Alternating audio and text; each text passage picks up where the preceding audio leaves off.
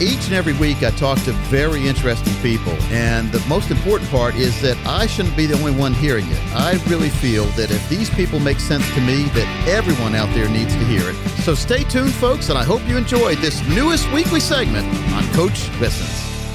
James Younger is an Emmy nominated documentary filmmaker whose latest show, The Story of Us with Morgan Freeman, is airing on the National Geographic Channel. The show takes us on a journey to find out what makes us tick and discovers that as much as we think we're different across the globe, there are things that unite us all. The show is really a kind of a search to understand how, what the common values uh, all human beings have. You know, what are the what are the forces that have shaped human society in all its different forms around the world? And I guess the the mission of the show is to uh, it, we we hope it shows people that we're not as divided and as different as we might think we are. Younger says Morgan Freeman was a logical choice. Morgan is, the, is such a great leveler of people. I mean, everyone wants to talk to him. I would say one of those great seekers. You know, he's a truth seeker. Episodes include The March of Freedom, that takes us around the world in search of a greater understanding of what freedom is. We meet the president of Rwanda, whose people have been able to make peace after a horrific civil war. Uh, a woman in Rwanda who um, her family was killed in the genocide of 1994. She was a Tutsi. And, uh, you know, a mob of Hutus had come to their village and chased them down and ended up killing the rest of her family, her children and her husband.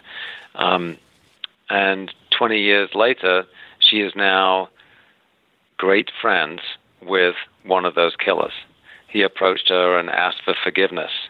And she um, she, after a couple of years, was able to forgive him, and they now live in the same village. And he comes and helps her with her cow every day, and helps her around the house, and they're friends. So I just it's that was probably the most remarkable. In another episode, Morgan Freeman poses the question: Can love change the world?